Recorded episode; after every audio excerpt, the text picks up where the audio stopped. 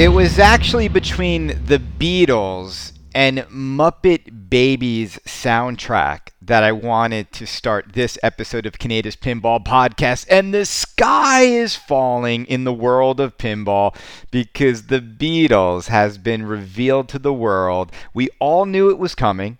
We all told you that it was going to be a reskin of Sea Witch, which it is. There are some differences, and we're going to talk about what those are. But why is anybody even shocked by what they saw? Did you think we were lying? Did you think me and Jeff and Ryan and Marty and all the other pinball news outlets out there who have been telling you all for months that the Beatles is going to be a retheme of Sea Witch. It's going to have some spinning discs on it. They're going to make 1964. They're going to make 100, you know, diamond editions. We knew everything. We knew Christopher Franchi was the artist. There was really nothing left to see but the pin itself.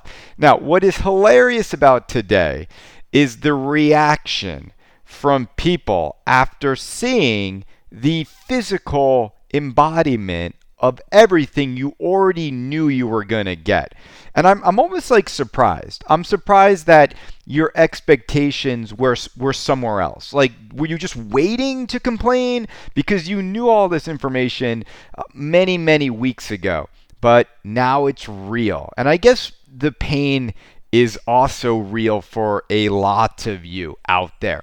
But I don't want to do what you probably think I'm going to do on this podcast, which is just attack Stern and blame them for ruining your sensitive little pinball emotions or ruining your feelings of entitlement when it comes to pinball. That every single pinball game that gets made has to be made for your hobbyist little ass, right? It's not the case. What I want to do on this episode of Canada's Pinball Podcast is I want to try and look at this from both angles, okay? From a stern business decision to do this game and from a hobbyist standpoint, all right? And I think this game, out of all of the games Stern has ever done, I think this one is probably the most polarizing pinball machine ever released. And here's why. We started to see this a little bit with the Supreme machine, but none of you gave a shit about Supreme, right? There's like not anyone who loves pinball that is also like a Supreme fanatic. That was like a machine that came out and you didn't give two shits about. Cool, they made this for Supreme people. I don't even give a shit about those millennials, those idiots who wait online to buy meaningless items with the name Supreme on it. But now that it's the Beatles and it's being labeled as the only Beatles pinball machine of all time, and many of you are big Beatles fans, this one hurts because this one you want it to also be a great pinball experience. But beyond that, right?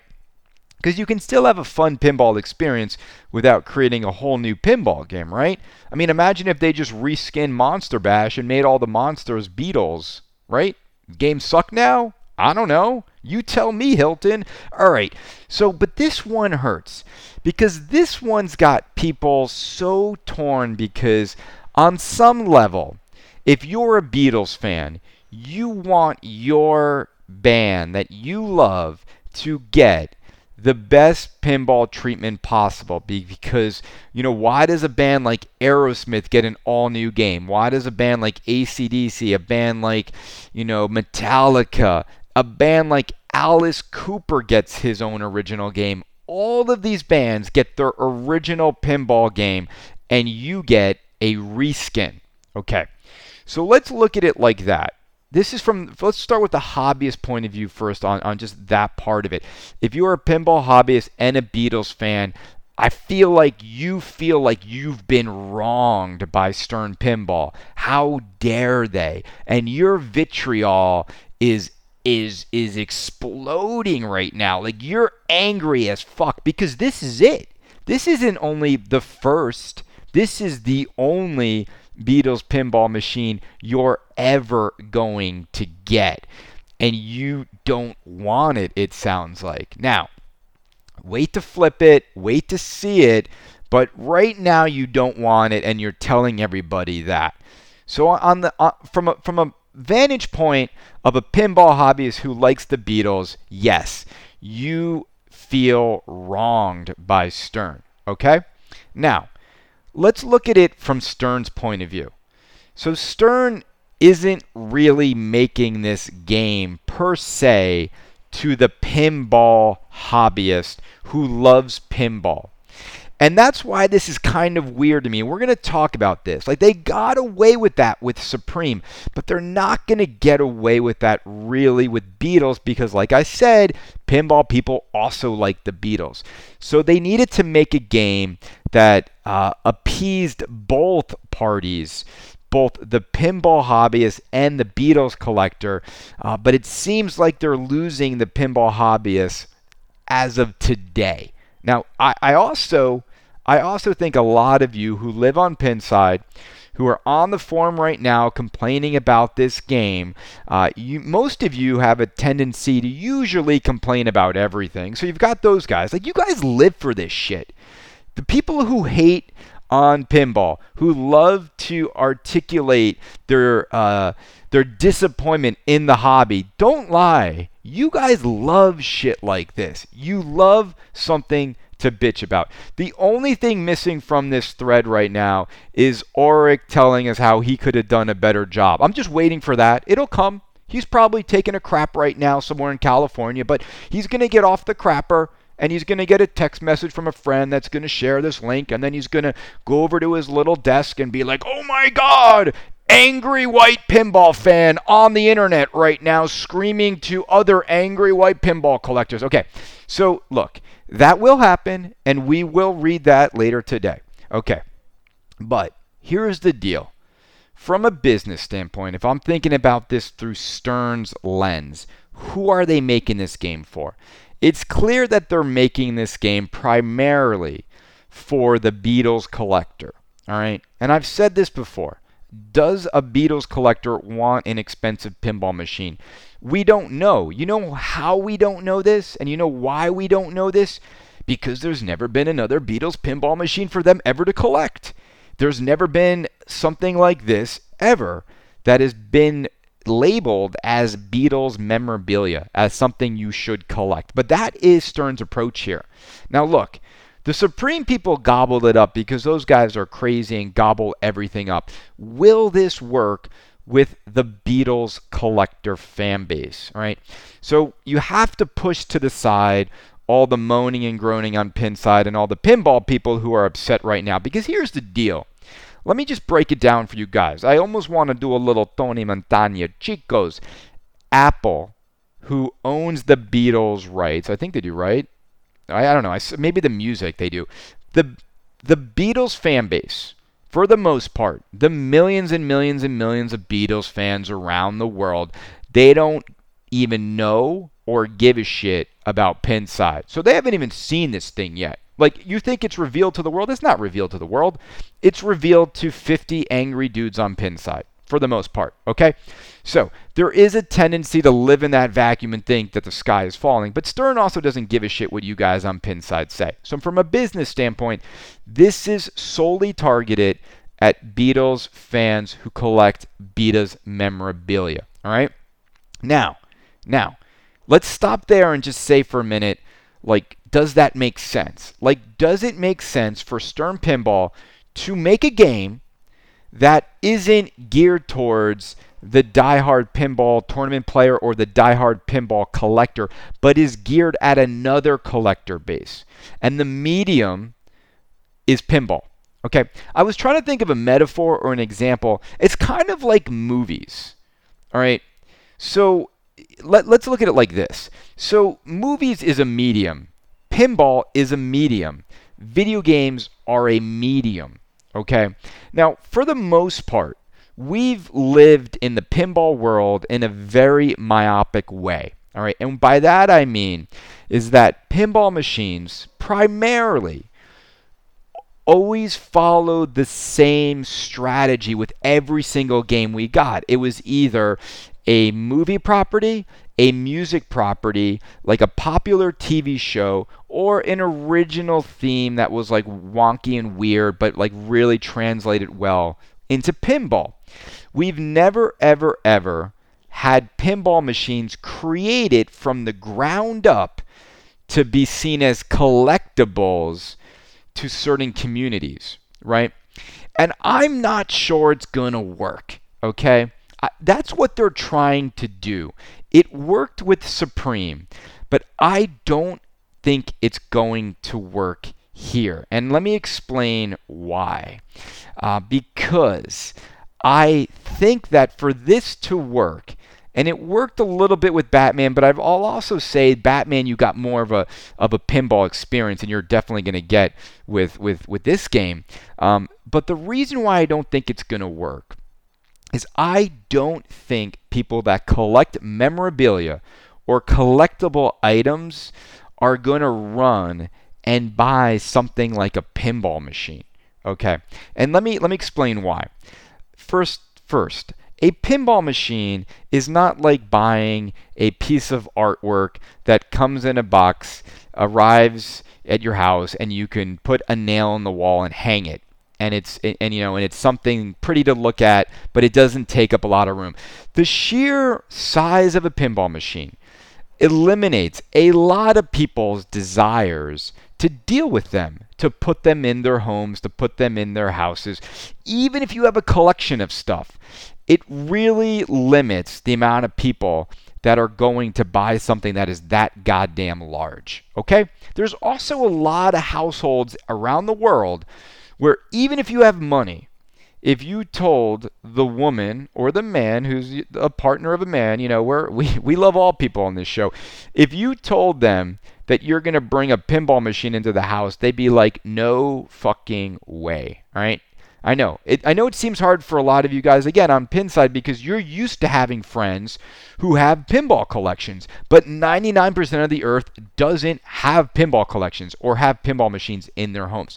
So I'm not sold that people that want to just gobble up anything Beatles will gobble up this game and will really want this game and will consider this to be something that is sought after and rare. All right? Right. And so, because we're not seeing anybody anybody right now who's a pinball collector even want to collect it. And that's the challenge here with Stern and their partnership with Joe Cammacow is I think they're definitely chartering new orders here and they're trying to explore whether or not there's a market for this. See, I'm trying to remove just the emotions around the game that I know you guys are feeling. I don't feel any real emotional extremes around this product, right? And here's why I don't really like the Beatles, so I don't care. Like this, I'm almost happy when new pinball comes out that I don't want to buy because it means I can save money. It means I don't feel the urge to make other sacrifices to get that pinball machine. For me, the most, and maybe some of you relate to this, the most stressed out I ever get is when I see a machine that I absolutely want to have, but for some reason, I know I shouldn't buy it, but I can't stop thinking about it when I go to bed. I can't stop thinking about it when I'm at work. I can't stop thinking about it until I find a way to get one. And I've had that happen a few times in this hobby. And it's exciting, right? To get that addiction to a machine that you just want, the excitement of getting it, opening it, playing it. I feel nothing like that for the Beatles. So when I see this, I'm able to almost uh, talk about it without getting into some crazy emotional extreme state. And, and I think some of you guys out there understand what I'm talking about. So I think it's going to fail from a business standpoint. All right, I really do. I don't think you're going to find Beatles people like just gobbling up those 100 you know, diamond editions. Um, you know, here's here's how they're going to release it. There's 100, and this is how the verbiage is on the Beatles store. Only 100 diamond edition games. Only 250 platinum edition games. Only 1614 gold edition games and only 1964 uh, games in total. The word only is in front of all of those numbers, which is stupid. Like, that is just bad marketing. It's kind of childish marketing. It's amateur hour marketing. All right. Only 1614. Only. I mean, the here's what I think annoys most of you, and I agree with this. This reeks a little bit, a lot of bit. This reeks really bad of arrogance from Stern Pinball. Like total arrogance in the way they market this stuff. Like they really think none of their shit stinks. And you kind of get that feeling a little bit. Like they just think, yeah, we're going to do this and it's going to sell and it's going to sell out and we're going to make this and we're going to make that and we're going to make all these arbitrary collectible versions of it and it's just always going to work. And you know what? You can't blame them for having some of that arrogance because you know where that arrogance comes from? It comes from us. It comes from the pinball buyer who shoves money into Stern's pocket regardless if they deserve it. If you know, you become the shit when people keep telling you you're the shit. And then you think your shit don't stink when people keep reminding you that you are the shit. How many different ways did I use shit in different meetings there? But you know what I'm saying? All the years that all of you ran and bought Stern machines for way more money than you knew they were worth, you guys all jumped into Stern's like you know, you jumped into their world and you bought all those LEs when there was not anything worth it and you you inflated this company to thinking they could get away with almost anything. And here's the thing, they've never to this point been proven wrong that they can't get away with it. You know, look at Batman 66. They got away with it. Look at the Beatles. Will they get away with it? I don't think they do, though, here. I think this is where they learn a little bit of a lesson and they have a hard time selling um, these games um, in, in 2018, knowing that it's just a reskin of Sea Witch. Okay. But here's what we don't know. And this is the big, like, um, you know, variable that could change everything. This could change these games selling in great numbers or struggling to sell at all and even possibly selling out some of these limited editions. We don't know the price. So if those 100 diamond edition games, you know, if they're not 35,000 or $50,000, you know, if they're if they're priced uh, reasonably and and the platinum edition LEs at 250 are priced reasonably, then I think you're absolutely going to see people like pick up this game. Because it's only the fear that this is going to be a fleecing of you that keeps a lot of people complaining right now. But if Stern were to say, you know, $12,000 for the diamond, you know, 9,000 for the platinums and then 7,500 for the gold, does your tune change on this game? Do you now look at it differently? All right. So we're going to see. We're going to see there's a lot of anger. So let me also talk about the way the game looks. Because I know a lot of you out there are freaking out about the, the actual art package and design of this game. And let me say this I have spoken to people today, just a few minutes ago, who have seen this game in person. I have talked to people who are, have stood over the game and they have said to me, Chris, that video does not do this game justice at all. That it is not a great video. The colors are not coming through the way they do in real life. Wait till you see it in person, okay? So there's that.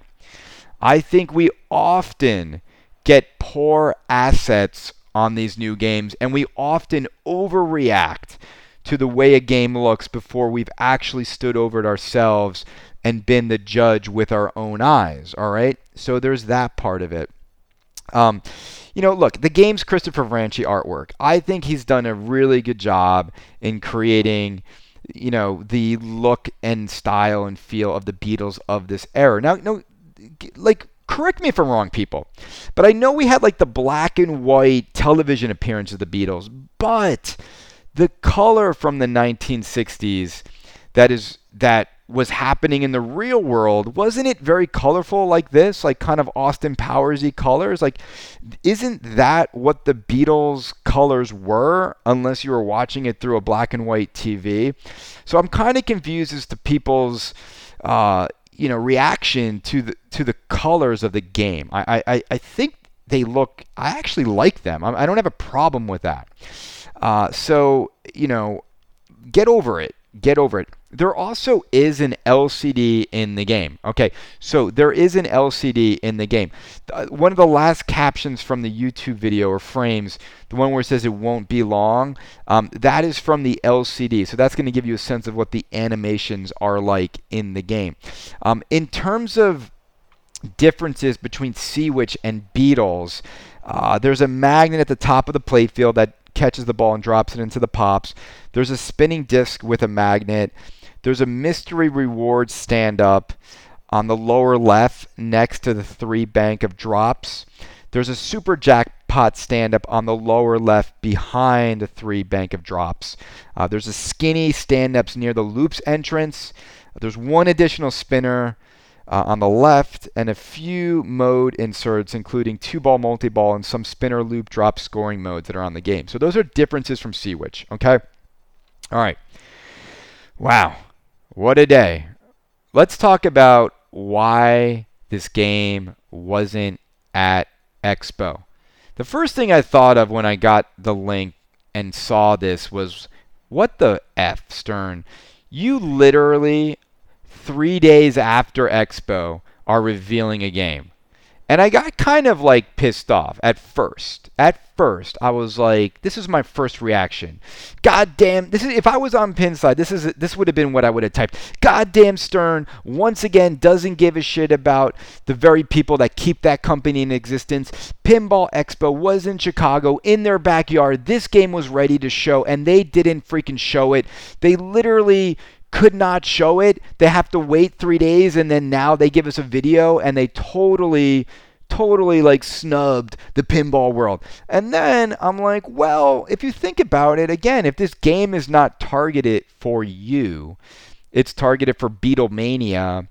Why would they reveal it at Pinball Expo?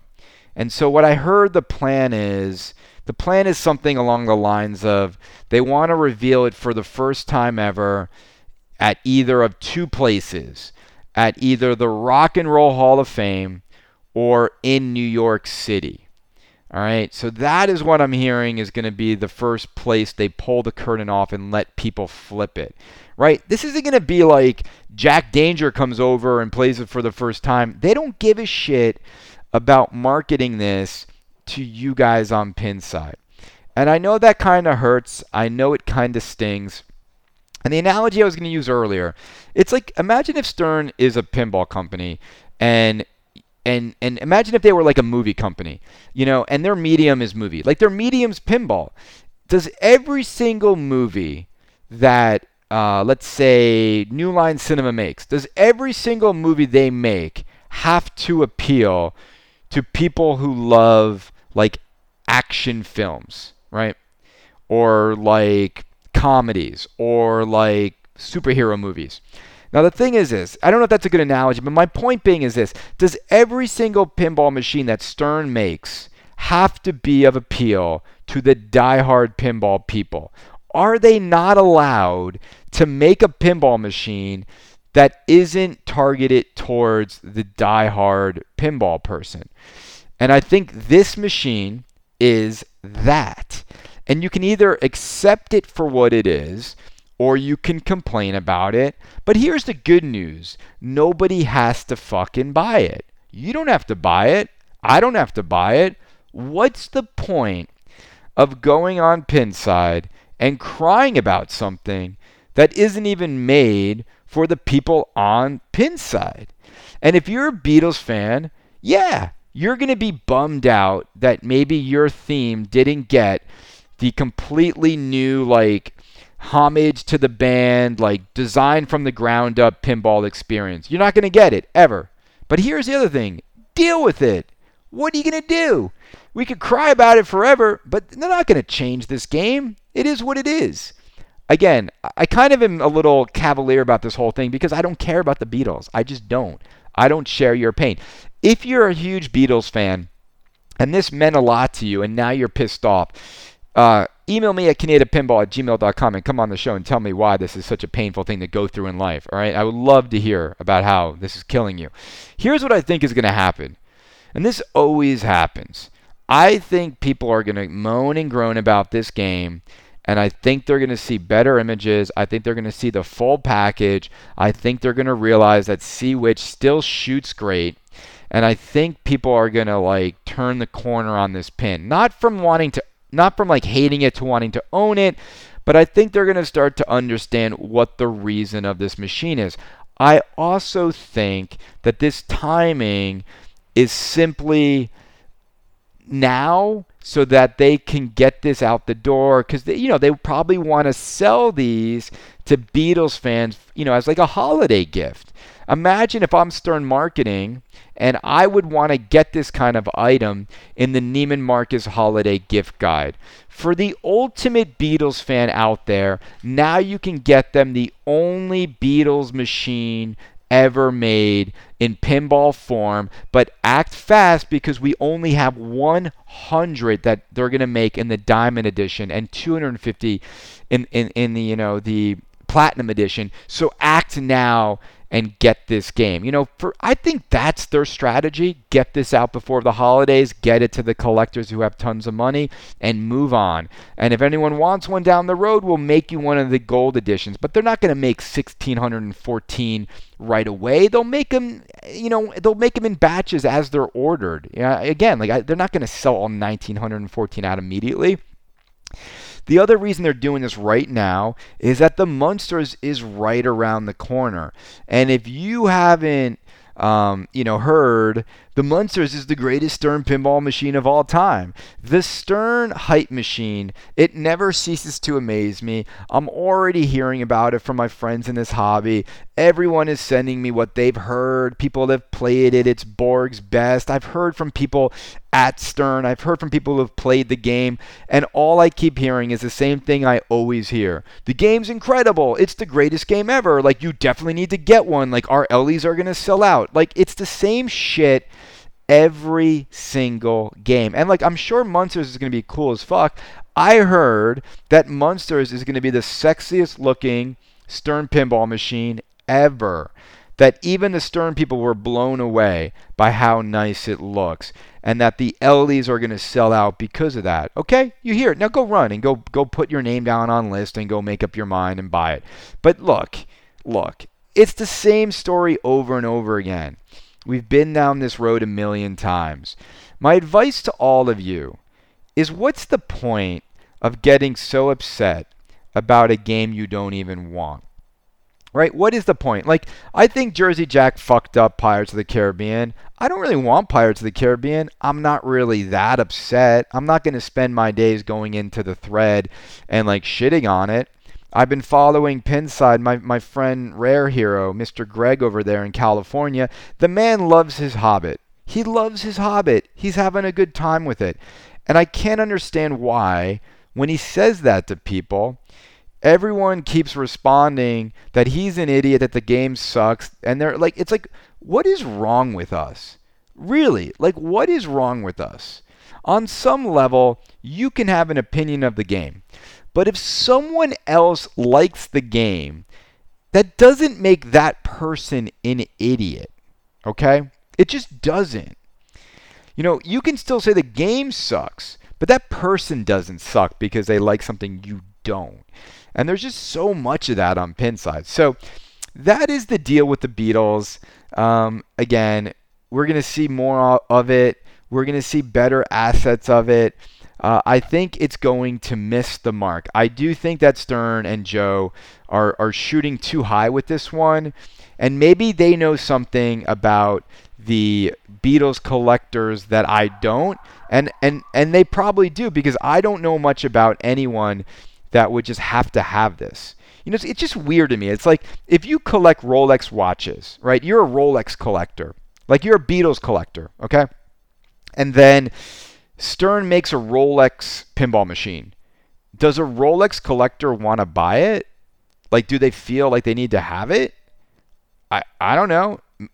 What if Rolex made a timepiece just for the pinball machine, you know, like the clock in Twilight Zone? Would you then need to have it because it's they only made 250 of these watches that are found inside a pinball machine?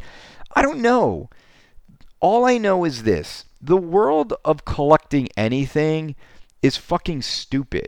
Like it literally is. Like collections, as much as they're fun and we like to brag about them, they're fucking pointless for the most part. They bring out the worst in people. They get you obsessed. They they get you to like spend money on things that don't really bring much long-term happiness. They get you addicted to forums where you spend way too much time going back and forth discussing things that aren't making you any smarter. In fact, this stuff makes you much dumber to spend all day long debating Beatles pinball. Like you just got dumber today because of of your focus on it.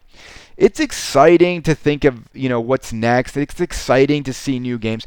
You know, I always find it to be just more fun to follow the hobby than to financially chase the hobby, right? And the only time I financially chase the hobby is when I'm flipping pins and I'm making money, and then it's fun too. But again, like once you give up the urge to need to own every new pinball machine out there, it becomes a lot more fun. And you're able to see things like the Beatles release much more objectively and not get so bent out of shape and have a fucking meltdown about it. Like it's like let me let me remind all of you that 99.9% of planet Earth does not give two shits about the Beatles pinball. They never will. They don't even know it's coming out. They'll never even see it ever. All right. All right, let's go to some of your mail because I've been receiving a lot of emails from my fans all around the world, and I want to make sure I call you guys out on the air and I, I give you some airtime. All right, so first I want to call out Scott Drager. Scott, thanks for listening. He said, Hi, Kaneda. Deep Root definitely seems like a well run challenger. Most likely, I will freeze my new inbox money to see what they pop out at TPF. I was looking at Pirates of the Caribbean, but it might take a while to get delivered. All right, Scott, so here's the deal.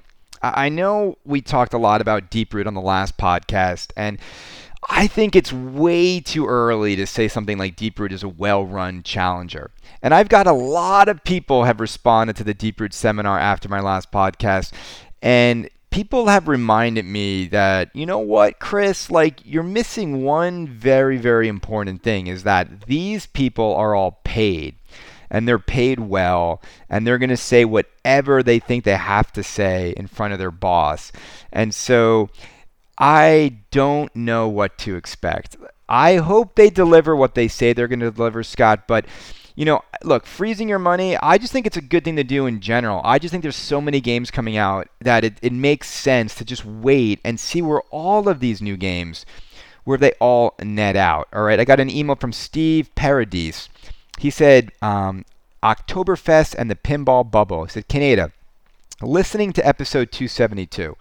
Oktoberfest looks really fun. Can't wait to play it. Hopefully, my local pinball bar gets it so we can play it drunk. I don't feel the need to line up to buy it though. Let's talk about the pinball bubble. Anyone who knows economics and history knows great economies never last and recessions or depressions will always come back.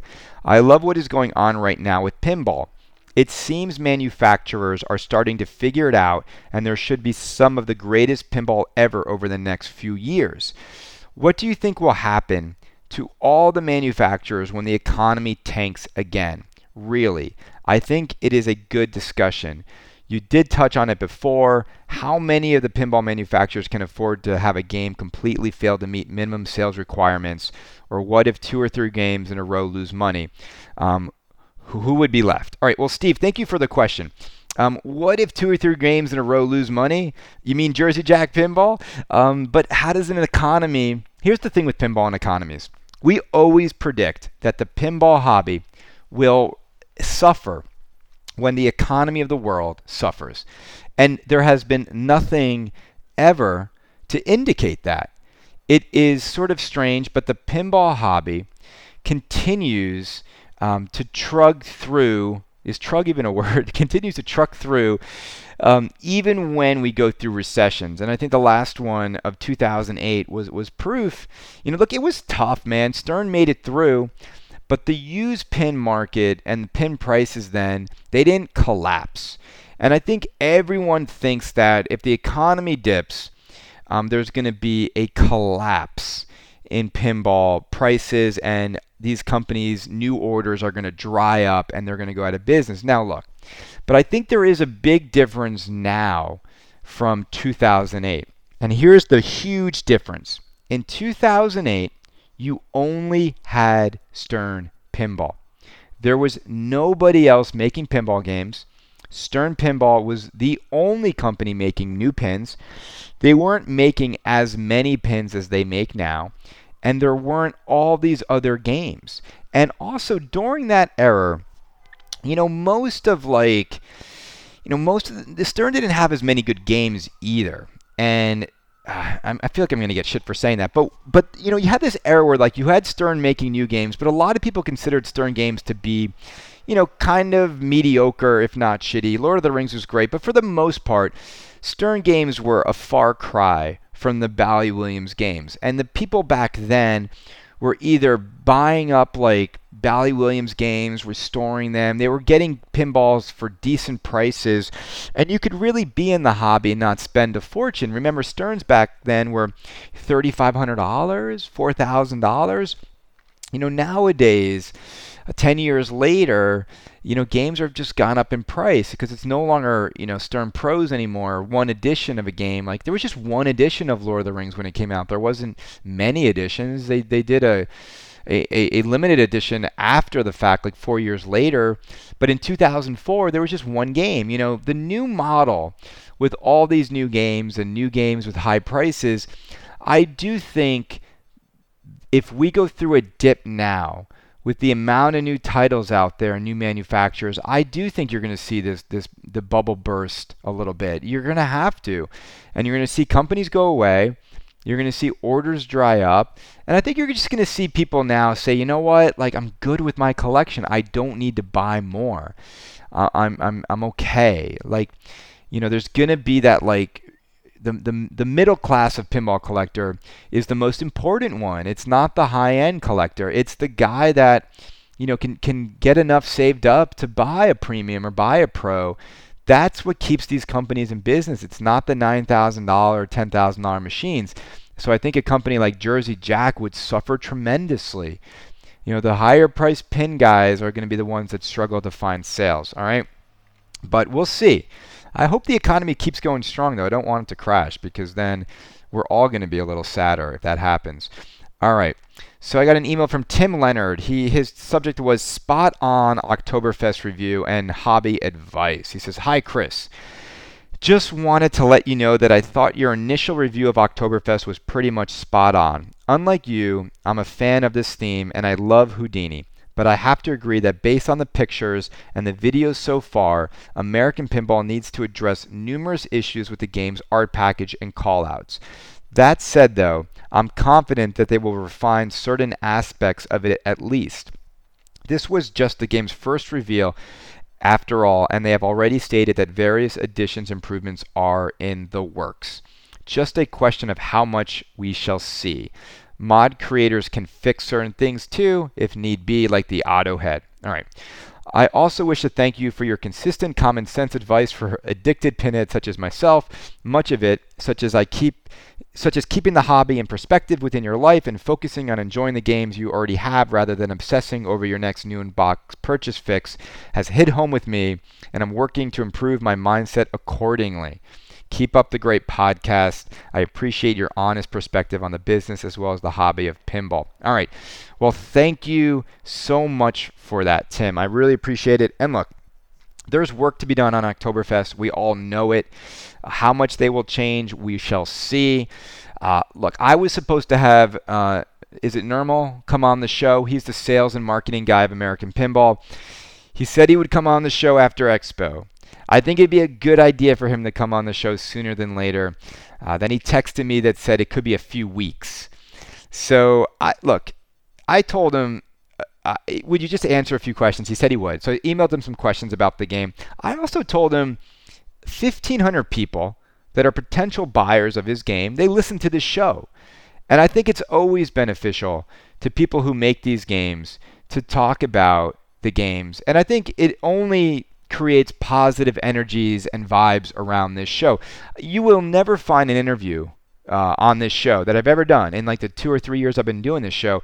There's never been an interview where the person I talk to doesn't help sell in the thing they've worked on, right? Like even, you know, Jerry makes P3 seem more attractive when I talk to him. Franchi talks about his art. Yeti talked about his art. You know, everyone's always come on this show and, and created excitement for their projects. And that is why I think it's silly that, you know, guys like Eric at Jersey Jack won't come on, like Stern now blacklists me. Cool. Like, don't come on. Like, literally, just create less excitement for your projects by avoiding Kaneda's Pinball Podcast. And the reason why people don't avoid listening to this show is we keep it fucking honest. Like we, we we're honest on this show, you know. Stern's not happy at everything I just said about the Beatles, and you're not going to hear most pinball podcasts say that about the Beatles. All right. All right. So I got an email from Another like uh, Scott, you email me a lot. Scott Drager just said one time waiting is the right answer. I don't. Okay, Scott, I'm going to read this on the next one. I want to give someone else some airtime. So I got an email from let's see, Blade Split Chris. If Deeproot has the balls to change the very way the industry has been operating right on day 1 concerning titles, I applaud them. The idea of seeing multiple games at launch to me is awesome idea and a kick in the ass to everyone else in the market. They are trying something aggressive and it's great. I think it's brilliant. Say there's 4 games at launch. If you're not a fan of title 3 or oh, sorry, if you're not a fan of a title, there's 3 more to consider at the same time you will most likely have customers interested at some level in one or all of them. If they can produce them in timely manner and you can buy one of four machines or even crazier, four of four machines, that's amazing. Is that quad manufacturing? Four games at once? Say they sold cars. You could go to Stern and you could look at and buy one brand new car with them. Or you can go across the street to Deeproot and see four new cars and buy any one of the four. I think it's aggressive and forward thinking. How many guys just buy the new Stern because it's new? I know a few. Every three to four months, they buy the new Stern. Deeproot, if successful, has the potential to change the hobby and sell a lot of games. All right. Well, here's the thing. This is from Jay. Um, Jay, look, let's let's all come back down to reality here. All right. First of all, Jay, the analogy of a car dealership is a good one. And there's one car dealership, if we compare them to pinball, where you can go in and buy about eight brand new games, new in box, and that is Stern. All right. Don't don't think that Stern is, um, you know, look. Let's stay in the car argument, and he, and I think you're right. There is not a car company out there that releases four cars, four different cars, four different models in one day. It, it's it's marketing suicide. It's you cannibalize your own market. Everybody knows that. Does Apple release four new products on one day at the exact same time? No. Maybe it's a watch and a phone, but those kind of go together. They're paired. But it, it would be like Apple launching on the same day, you know, a new phone, a new speaker, a new watch, a new this, a new TV, all on the same day, right? Now, look, I think what you're trying to say, it's more like video games, where when Xbox comes out on day one, it's better to have four launch titles than one. But launch titles of video games are 50 bucks, and people can easily afford to buy all four. People are not going to buy four pinball machines on day one at once. Not going to happen ever. It makes it doesn't make sense. It doesn't make sense. It sounds amazing. It sounds bold. It sounds brazen. But when you stop and actually analyze that, that you're going to release four games at once in the pinball industry, doesn't that seem stupid? doesn't it just seem like you're cannibalizing your own market and the potential to sell each of those individually and create the same type of hype that Stern does? Because here's the thing Stern could easily, you know, not release games every three to four months and just hold off and just release them all every October. Right? You know the way like video games, all the big titles come out during the end of the year, you know, because people are getting ready for the holidays, they're spending their money, they're buying consoles.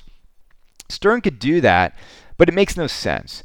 Because you're right, they do want to sell you every new Stern. They do want people to you know, jump into the hype, buy it, and then play it for three, four months, get a little bored, get the itch again, then get the next one. You know, if you if you launch four at once, you're just not going to get that. And I think it's a big mistake. And I hope that Robert kind of rethinks that strategy. Now he might show four games, but only make one or two available. Uh, but we'll see what happens, man. There's just a lot of mystery surrounding it all. But I just would not launch a lot of games at one time. All right. I got an email. Oh man, about American Pinball from Ian. This is a long email, so I'm going to try and paraphrase. Kaneda, love the podcast, especially the quick 30 to minute stuff. Great stuff. I work in sales and marketing as well, and I love that approach. Anyway, my one critique is this. I don't think you are being overly critical about, about American Pinball. However, you are missing a very important part of why they steal more market share in the in the near future from Stern than any other pinball company, and the reason is price.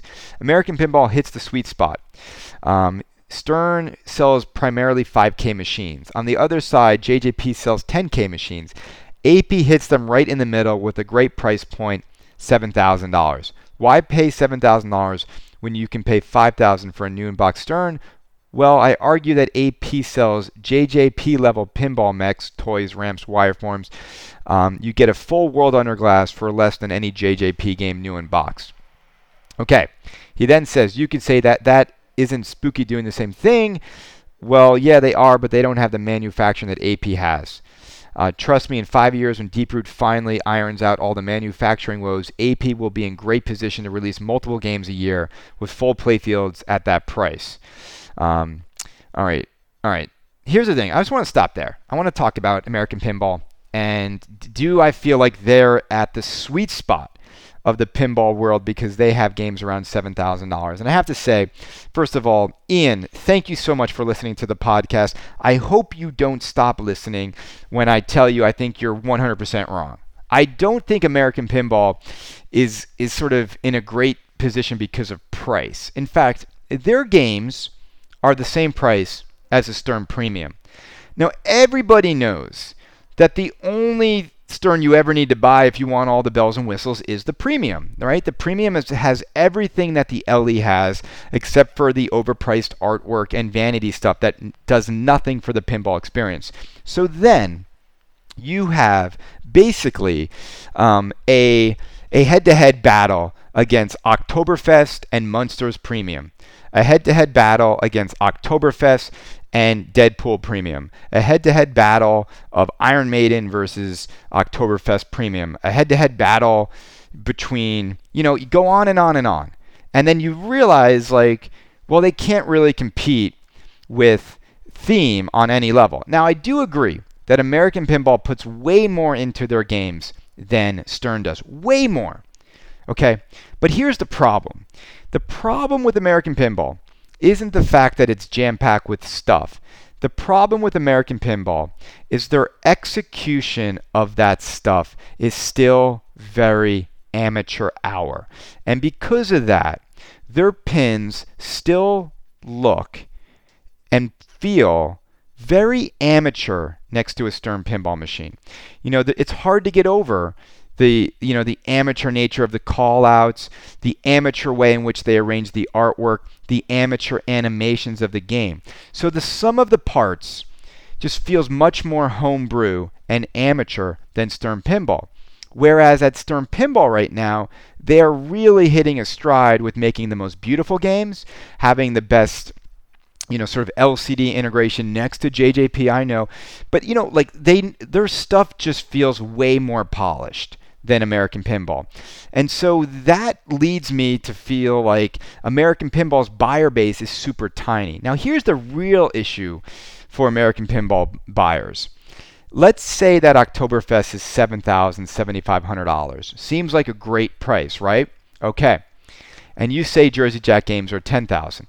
But the problem now, I don't think people look at this as a I must have a new in box game. My first pinball machine wasn't new in box. My first pinball machine was a used Lord of the Rings LE. My second pinball machine was a used game. My third one was as well. You know, so it's like if I want to buy the best pinball I can buy for $7,500, do you land on Oktoberfest?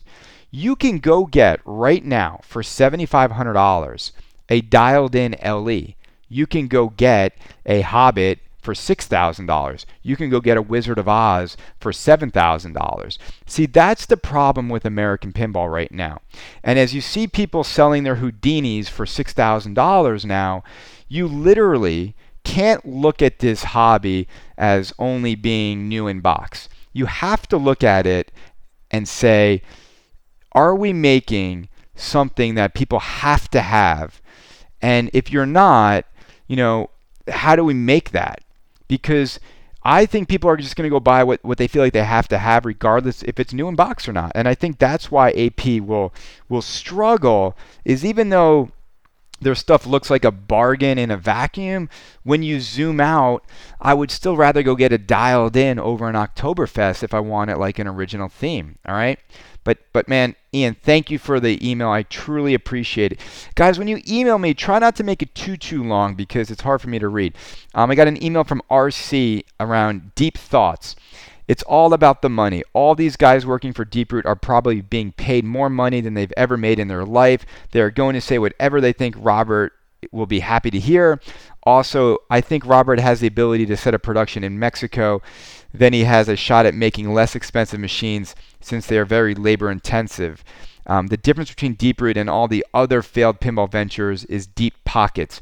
Robert does not seem to be concerned about making a profit, so for him, this is a passion project and just a big write off. This is play money for him, just like guys that spend millions on race cars, dune buggies, and boats. Keep on trucking.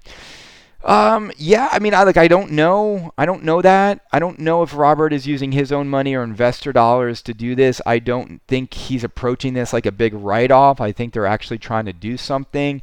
Um, but I think you know he's going to learn about the hurdles to manufacturing when they get there. I'm not sure if they're there yet, but I think it's like we're all curious to see how this all nets out. I keep telling people it's just going to be the best TPF ever. I got a new Patreon supporter in um, Cam, K A A M. And Cam, I just want to thank you so much for donating to Kaneda's Pinball Podcast. I truly appreciate it. Um, I really, it really, really means a lot to me. And I got an email from him. And okay, so I guess Cam it was his Patreon name, and his name is John. And I want to just say thank you to John. And, and I want to call John out on this show um, because it's one thing to listen to this show and appreciate it, it's another thing to actually show some support and financially show some support for the show and just back the show a little bit. And again, like, I, I, I can't say how thankful I, I am for people who will donate to the show.